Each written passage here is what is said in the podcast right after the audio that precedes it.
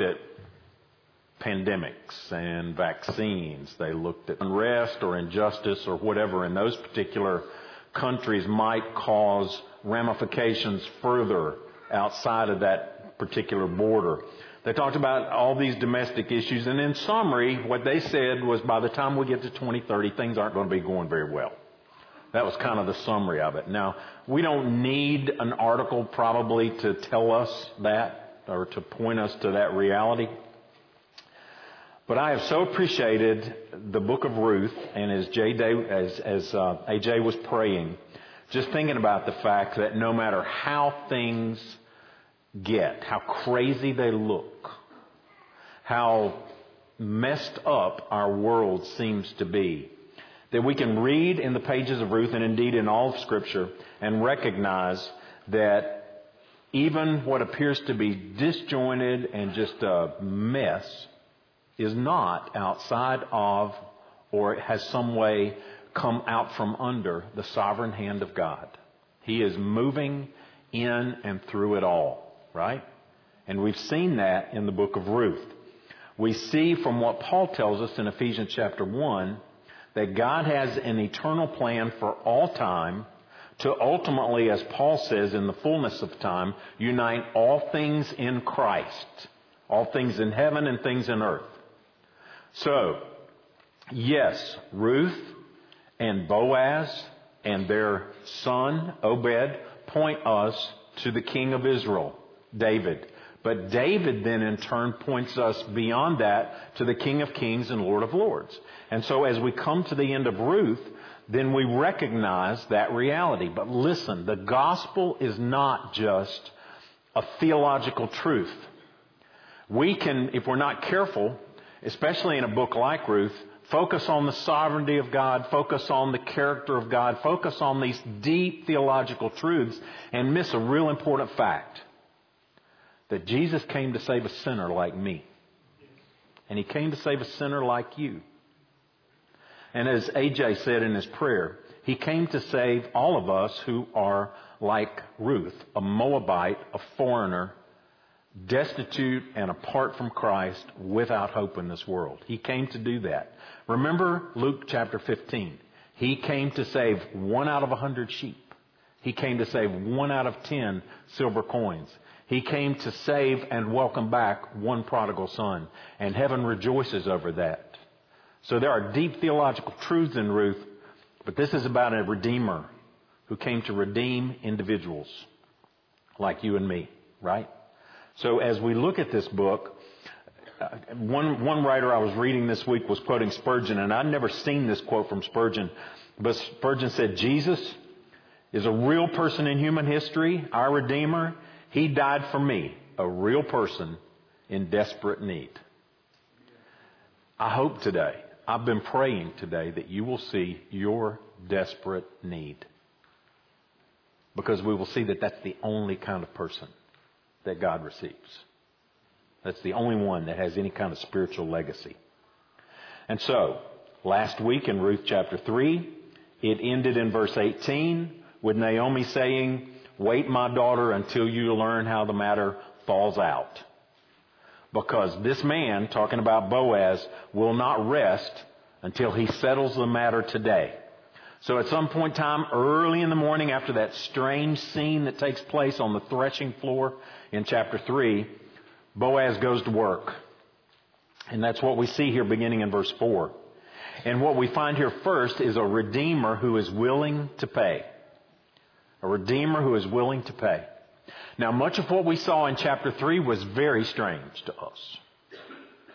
A woman coming and removing the covering off of a man's legs and laying close to him and all these all these cultural nuances and practices that are just very strange to us. Well, the same thing continues in chapter 4, although not quite as provocative maybe, but it's still strange. What's going on here? And so as we read this, ultimately it boils down to someone who's willing to pay the price. And Boaz is that person. Remember back in the book of Ephesians, we talked about what a redeemer is. And a redeemer is someone who is not only recognizes the need to pay a price to bring back or restore, but he is the one or she is the one who is willing to pay that price. They have the means to do it. And not only do they have the means to do it, but they're willing to take on themselves the personal responsibility and the ramifications of that and the responsibility of that. And so as we see this playing out here in the first part of chapter 4, as AJ was reading, Boaz goes down and sits at the city gate. And this is the cultural center of the city, okay? This is the courtroom. This is where the city hall. This is where the city council meets. This is where, this is where everything happens. And that's where Boaz goes. And guess what happens? This other redeemer just happens to walk by. Same thing that's been going on in other places in the book. Behold, that word always is like, okay, pay attention. The Redeemer of whom Boaz had spoken came by. Boaz knows him, seems to, calls him aside. They gather the elders of the city to come and sit down and hear the case.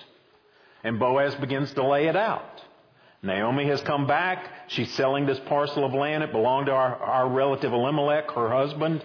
And, and so Boaz says, you have the opportunity, you have the obligation, you have the right to buy that first. Now there's questions among scholars, commentators, was she actually selling the land? Because remember, in Israel, you couldn't actually sell your inheritance, and it was going to come back to you every seventh year in the, in the, in the year of Jubilee. So was she selling the land? Was she selling the right to the land? We could talk about that. The point here is that someone is given the opportunity to at least buy the rights to the land. That's what Boaz is offering this individual the opportunity to do. And so he lays that out for him. I thought I would tell you of it. It in the presence of these witnesses. Follow the protocol, follow the customs, and buy it if you wish to do that. If you will not redeem it, excuse me, if you will redeem it, redeem it, redeem it, he says. And so this individual, who by the way is unnamed, and in the Hebrew language, there's a real nuance behind that, there's a real purpose behind that. And, and really, commentators say you could call him Mr. So and so because that's kind of in the Hebrew, he doesn't have an identity. That's significant because in the Hebrew language, your name is your legacy. And if you're unnamed, well, let's just see what that might mean. So this individual is given the opportunity to redeem this land, which could be profitable. Right? It could be at, at very little cost to him. But then Boaz says, and oh, by the way, all right, I love this part of it. If he were doing a car commercial, this would be the really fast talking at the bottom. Of the Oh, by the way, there's something else that goes with this deal. So, as he's laying out the, the, the situation, what the opportunities are, the day you buy it, from the hand of Naomi, you also acquire Ruth the Moabite, the widow of the dead, in order to perpetuate the name of the dead in his inheritance. So Levirate law, the law that God had laid out, had said next of kin were to marry the widow of a family member in order to, number one, perpetuate the name, and number two, protect the inheritance so that it doesn't fall outside of that family. There's close connection between God's covenant with his people and the land that should point us to heaven. There's a close connection between God's covenant to His people and their name that should point us to the name that's going to be upon us through Christ. So in this case, he says, you take the land, you get the woman. The land could be profitable.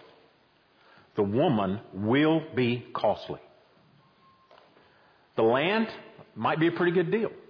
The woman and those offspring, that is the firstborn brother that comes from her, his name will be on that will. So, Mr. So and so, you can have this property and you can buy the right to use it and you'll get Ruth as your wife, but you'll also get her son as not your son, but the son of her husband who has passed away. He has the right to the land. Now all of a sudden, this proposition is not quite as attractive as it might have been before. It could have been profitable, but now it's going to be costly. There's no doubt about that. And he says so. I cannot redeem it for myself lest I impair my own inheritance. You take my right of redemption yourself, for I cannot redeem it. So here is Boaz He knows this individual. The elders of the city are sitting there. They know this individual. And now all of a sudden Boaz is seen again as a man of character. A man who is willing not only to pay the price, but continue to pay the price in taking the full responsibility, not just of the land, but of Ruth. And he is willing to do that. And so all of a sudden, this individual who, whose name we do not know just will disappear off the scene. He's like Orpah, the other daughter-in-law of Naomi in chapter 1, who walks back into Moab never to be heard from again. And this individual here takes off his shoe as a sign of the deal being done. Uh, man, that, that, that is strange. And this was written so long enough following the event that the people who read it needed to be told this is how they used to do it.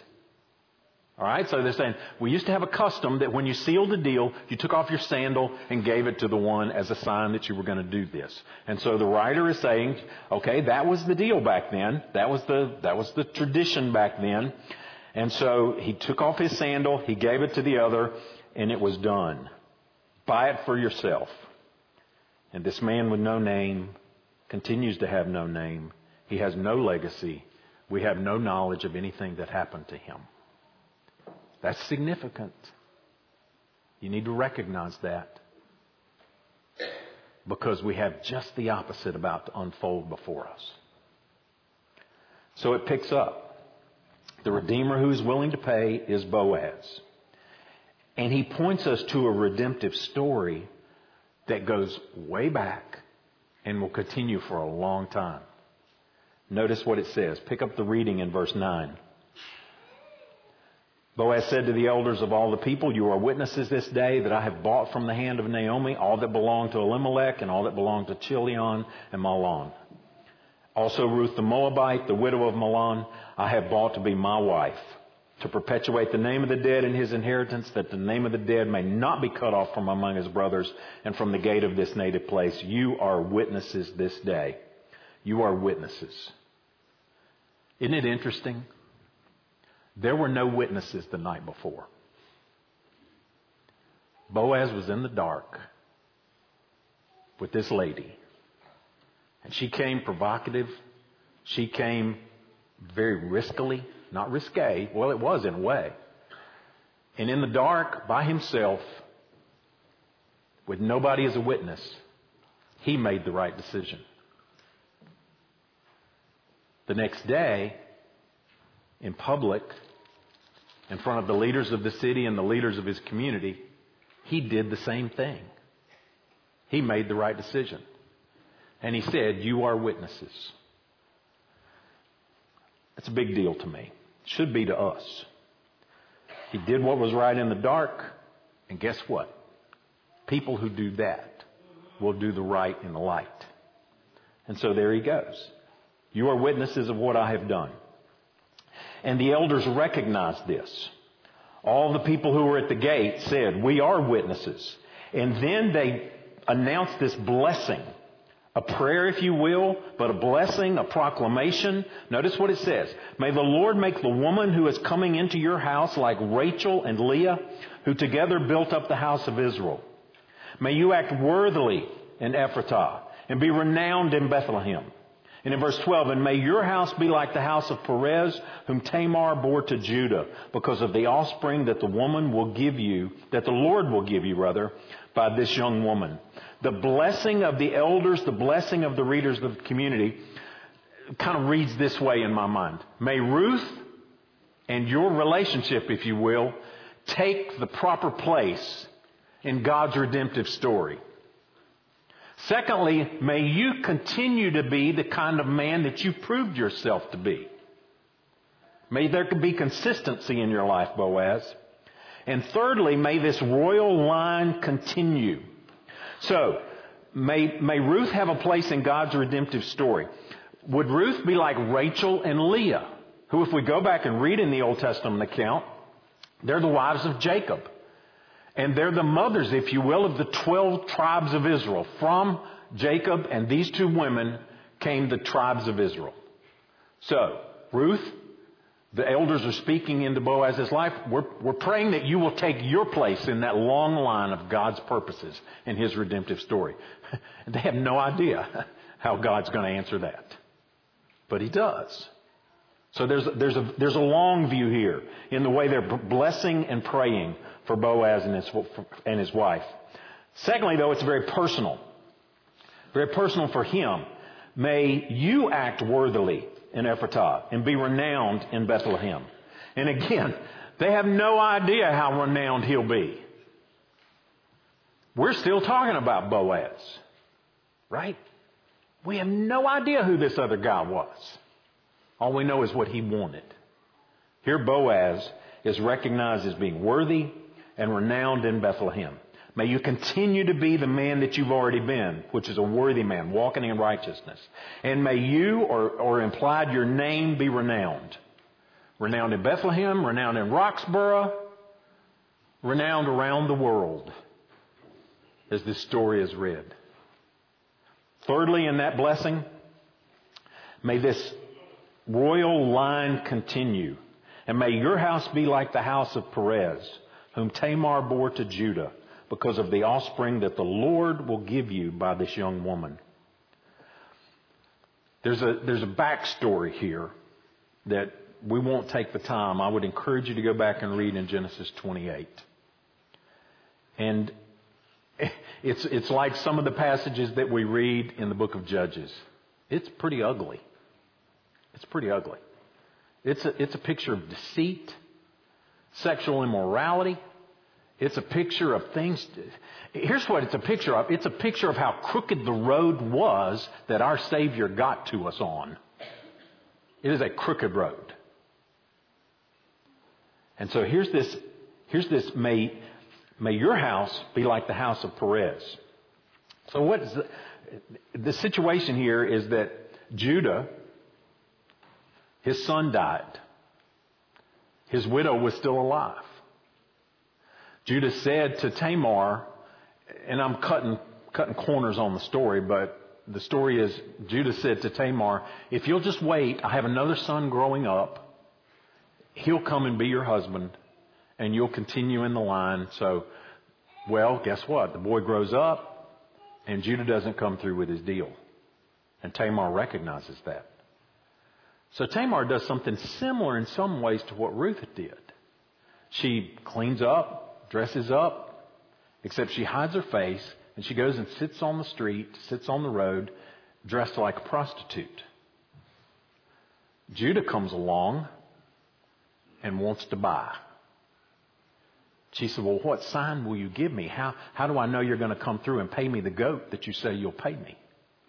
And he leaves his signet ring, he leaves his staff, and three months later, Tamar comes up pregnant, and they come and tell Judah that your daughter in law is pregnant from immorality, he says, Bring her out and we'll stone her. They bring her out. Oh, by the way, Tamar has this, which belongs to the man who got me pregnant. And Judah says, She's actually more righteous than I am. Again, it's the custom of the day. It's, it's customs and nuances that we would look at and go, that is crazy. But that was, that was the custom of the day. So here's the similarity between Tamar and Ruth. Both of them were relying on someone outside of themselves to come and fulfill what God's purpose or what the customary intention was of the day. Ruth did it the right way, Tamar did it the wrong way. But God still used it. Boaz did it the right way, Judah did it the wrong way. But God still blessed it. It's a crooked road. it's a crooked road. But it's, but God, He kept moving on it. So there's the picture. May this royal line continue. And so by God's grace, both Tamar and Ruth play a really important role in our salvation's history because they're both listed in Jesus' genealogy. It's astounding. And it should be of such encouragement to us and give us such hope. And by the way, it was Perez in First Chronicles when this genealogy is given to us of the descendants, it is this line that's recorded for us. So God's purposes are being carried out here. The redemptive storyline is going to continue. But then after all of this plays out, let's pick it up in verse 13. So Boaz took Ruth, and she became his wife. He went into her, and the Lord gave her conception, and she bore a son. So here's this picture again. God is almost a secondary character in the book of Ruth. We're only told twice that God actually does something. Now, He moves, and we understand from our perspective He's working in the background, right? But we're only told twice in Ruth that God actually does something.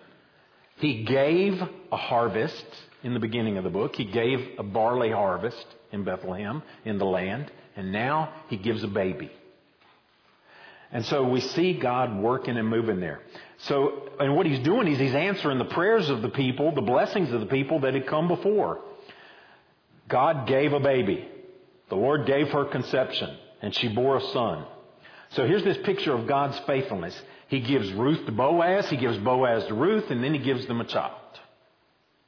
God's just faithful in this. Ruth gets a new identity. Ruth gets everything that Naomi had prayed that she would get before. And we see God just being faithful. Underlying all of this is that Hesed commitment, that covenant love, covenant faithfulness, covenant kindness. Hesed. That's an important word. Don't ever forget it. Write it down in your Bible. God's Hesed. It's critical that we understand that that's the foundation of everything that we see going on in the book of Ruth. Ruth gets Boaz, Boaz gets Ruth, God gives them a baby. He gives this baby where formerly there was what? Ten years of barrenness. What changed in Ruth's life? What changed in her physically? We don't, that's not the point. For 10 years, she was married to Naomi's son and had no children. And now, boom, she's given a child. And this baby is born. And this restoration, this fullness that comes into this picture here, this instant fertility, if you will, that's what it was. It stands in stark contrast to the emptiness and barrenness that's been up until this point in time in the book of Ruth. She gets this baby. The Lord gets thanks. So, the women said to Naomi, all of a sudden now the attention has changed. Here's Boaz and Ruth. Here's a baby. Nine months later, verse 14, then the women said to Naomi, Blessed be the Lord who has not left you this day without a redeemer, and may his name be renowned in Israel. He shall be to you a restorer of life and a nourisher of your old age. For your daughter in law who loves you, who is more to you than seven sons, has given birth to him. So here's this picture of God being praised and being thanked, and Naomi getting the blessing. That's kind of how it works, right? God gets the praise, He gets the thanks, and we get the blessing. We get the benefit of that, right? Well, that's what we see unfolding here. The blessing of being restored.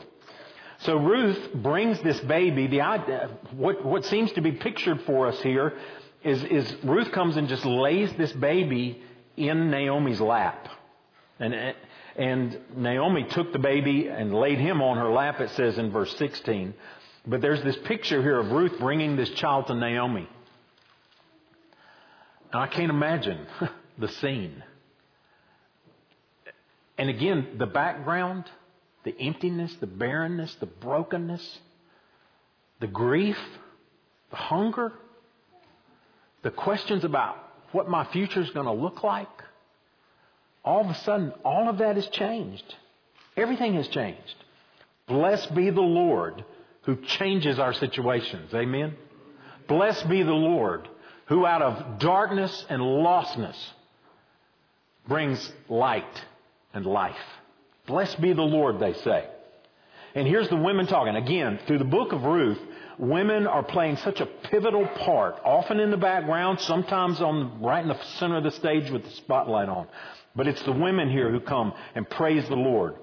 And just remind Naomi of what it is that God is going to do, has done, and is doing through the life of this little boy. He's going to be to you a restorer, they say. He's going to bring back that which has been lost, that which has been missing. She was brought back empty. And God had brought her bitterness, she said. And now she holds this baby. There's a new vitality in this woman. There's a new purpose in her. He's going to be you, for you a restorer. Notice he's also going to be a nourisher. He's going to sustain. Well, the Bible tells us that God does that for all of his people. Cast your burden on the Lord, it says in Psalm 55, 22, and he will sustain you. I don't know. I, I just, I hope and I pray and I know in one way that there's somebody here or maybe several people who just put yourself in the place of where Naomi, not where she is now, but where she was. There's nothing cheerful about this week for you. It's hard. And there may be bitterness. And there is darkness. And there's an empty spot that you feel needs to be filled. And this is such an encouraging word today. That God sustains those who are His. And that may be a crooked road to that fullness, but God does it. You're going to be blessed, Naomi. This child is going to be a nourisher for you. And Naomi, in case you need to be reminded, you are loved. Your daughter-in-law loves you. And by the way, that daughter-in-law to you is more than seven sons. The numbers here are significant again.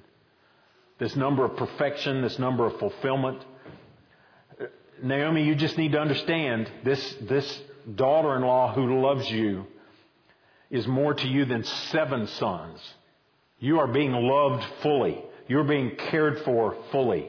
The Hesed covenant faithfulness of God is being poured out on you through this person. One commentator said this More than anyone else in the history of Israel, Ruth embodies the fundamental principle of the nation's ethic. Well, what is that ethic? Love the Lord your God and love your neighbor as yourself. That is the, that is the identity of the people of God in the Old Testament. And Block says, more than anybody else up until this point, Ruth embodies that fundamental principle.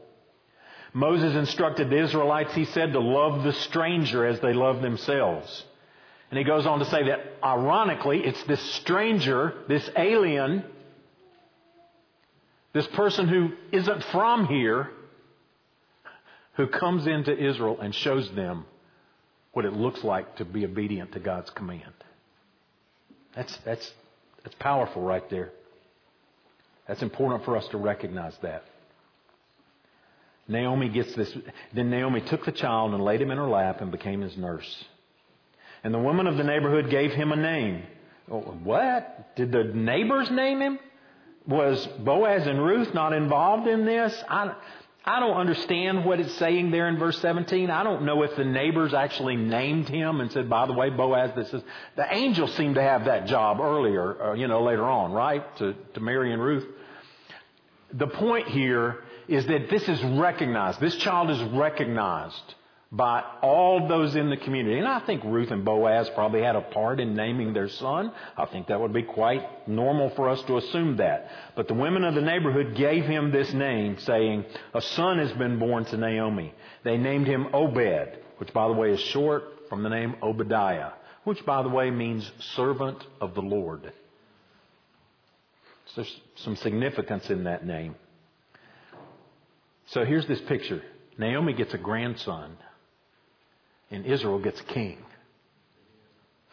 Naomi gets a grandson, and Israel gets a king. So the result of this child is more than just one woman being nourished and restored. But it is about that. It is very personal. It is absolutely personal. One person at a time being redeemed, restored, and nourished. Ruth has laid this child in her lap, given it to Naomi, and this child will be concerned, the text tells us, for the well-being of Naomi. And there's the pattern again. God's Hesed. God's covenant faithfulness, His kindness, His love, which has been shown by Ruth to Naomi. It's been shown by Boaz to Ruth. It's been shown by Ruth to Boaz. And now Naomi who has received that Hesed kindness through Boaz and Ruth will receive it a third way through this child.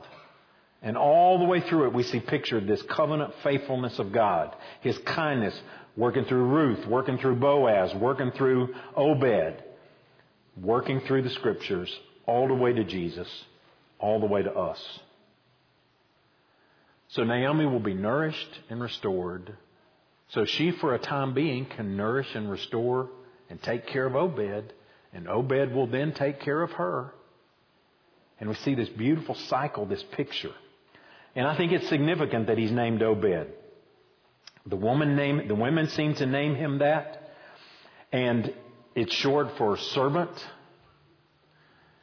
And we read on in Isaiah where God says, My servant will act wisely. And we read on in Mark 10 where Jesus says, I did not come to be served, but to serve and to give my life. That thread of Hesed commitment and covenant love working its way all the way through the scriptures. Naomi gets a grandson, Israel gets a king, and we get the king, our Redeemer. Verse 18.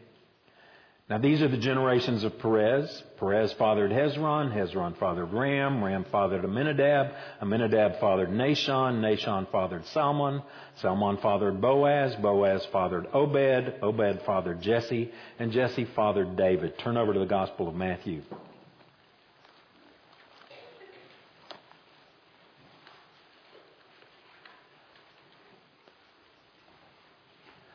It begins in verse 1, the book of the genealogy of Jesus Christ, the son of David, the son of Abraham.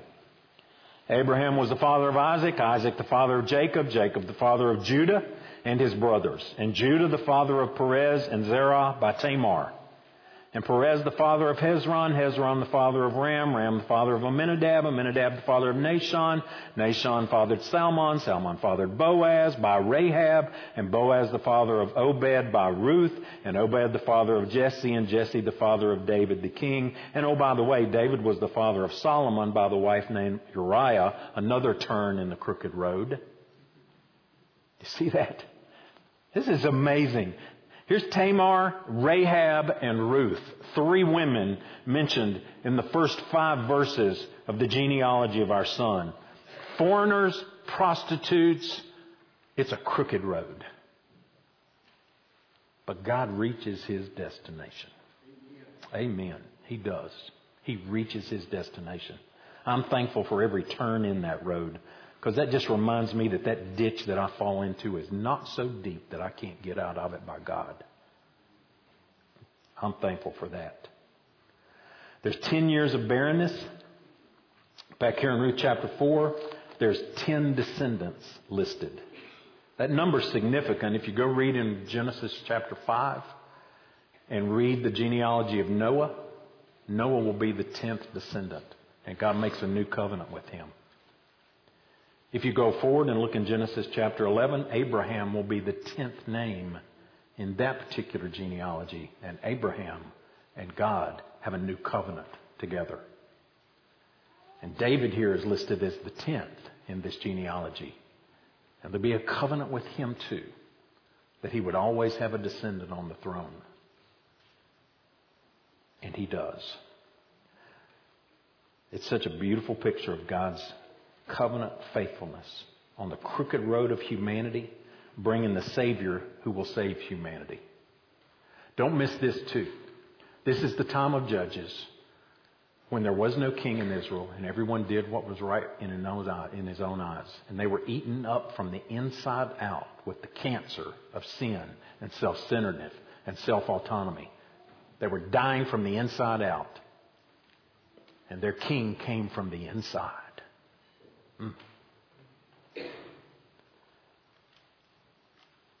God was faithful. And for that, we should be so, so thankful. Let me give you just three points of application, just to consider more than anything. And I want you to rest in this. I want you to be challenged by this. I want us to just think about this this week as we move towards celebration of Christmas next Sunday morning together. The storyline of the Bible from beginning to end is the storyline of love and redemption. Now, the Apostle Paul tells us in Ephesians that the love of God is so wide and deep and broad and high that it cannot be conceived of. And he prays that we would be able to fathom that, that we would be able to understand that in some way. But the storyline of the Bible and this deep, deep love is that of just God saying, Israel, in Hosea 11, when you were a child, I loved you. It's the picture that he gives us in Deuteronomy chapter 4. He loved our fathers. Or Moses said he loved your fathers. Later on in the book of Deuteronomy, as God is just reminding the people of how precious they are to Him. He says, The Lord chose you to be His treasured possession out of all the peoples on the face of the earth, not because of anything you brought, it says, not because you were more in number, but the Lord set His love on you and chose you. It's personal. It's personal. All the way through the scriptures. God showed His love for us and that while we were still sinners, Christ died for us. It's personal. Christ loves His church and gave Himself up for her. It's personal. The shepherd looked for one. Are you that one? The widow searched and turned her house upside down to find one in ten. Are you that one? That prodigal son left the pig pen and his destitute brokenness and starvation and emptiness and came running back. And that crazy father of his took him back, ran to meet him. Are you him? Not the father. Are you the one needing to be embraced and received? That's the story of Ruth. Your road's crooked too. Come to the God who took a crooked road to save you. All right? And God loves those who know they need a redeemer. That's the picture that we see in Ruth. Those who would come. Uh, Mr. So and so, he didn't need anything. And he didn't have room for God in his plans. That was pretty clear from his response. His little life was figured out and it was organized. And he needed to protect his inheritance. So there wasn't room for anybody else. Don't be that person. Don't be that person. One writer said there is no room in God's kingdom for people who are impressed with themselves or whose eyes are fixed on their own efforts. The door to God's kingdom is open only to those who know they have nothing to offer. Nothing. Thirdly, one of the things we see throughout the book of Ruth is that we should never underestimate the impact of a worthy life, of just being holy and righteous and doing what God calls us to do in the dark and in the light. I was so thankful this week when Dr. Aiken quoted from Psalm 1 as he was referring to Jim and how appropriate it is that we think even about that psalm as we close this morning. Blessed is the man who walks not in the counsel of the wicked, nor stands in the seat of sinners, nor sits in the seat of scoffers, but his delight is in the law of the Lord. And on his law he meditates day and night. And then David goes on to say that he's like a tree planted by streams of water, whose leaf does not wither and whose fruit is always present.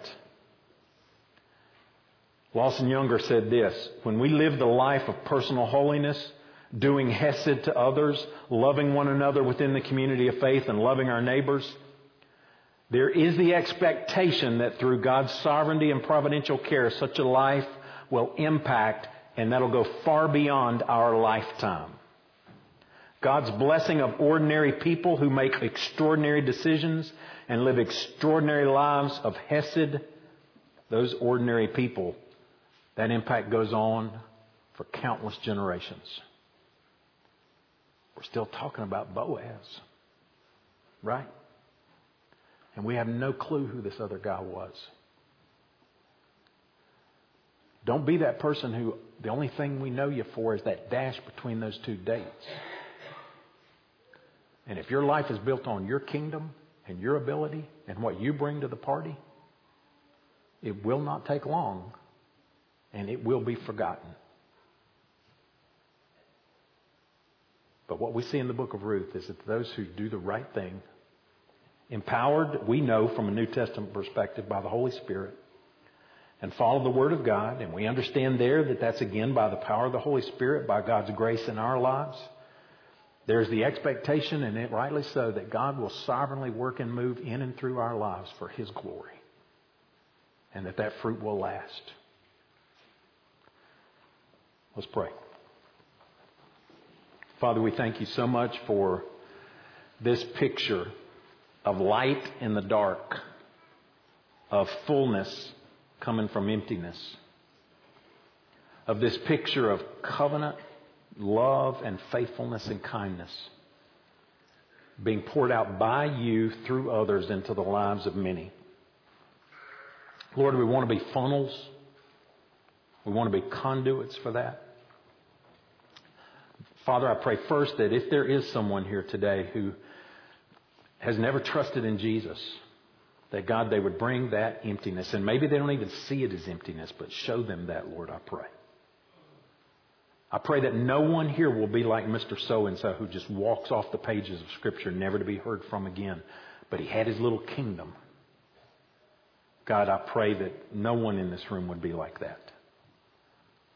We want to be like Boaz and Ruth receiving your Hesed love and faithfulness and pouring that back out into the lives of others. Father, we thank you for servant Jesus, King Jesus, the King of kings and Lord of lords. And I pray, God, for uh, that person to turn from themselves and trust in Christ today. And Lord, I pray for us who have trusted in Christ to once again be overwhelmed by your love and commitment to us, your care for us and the empowering through your Spirit by your Word, God, that we have to go and live lives like this that really do have an eternal impact. We pray for fruit from that. And we do that in Jesus' name. Amen.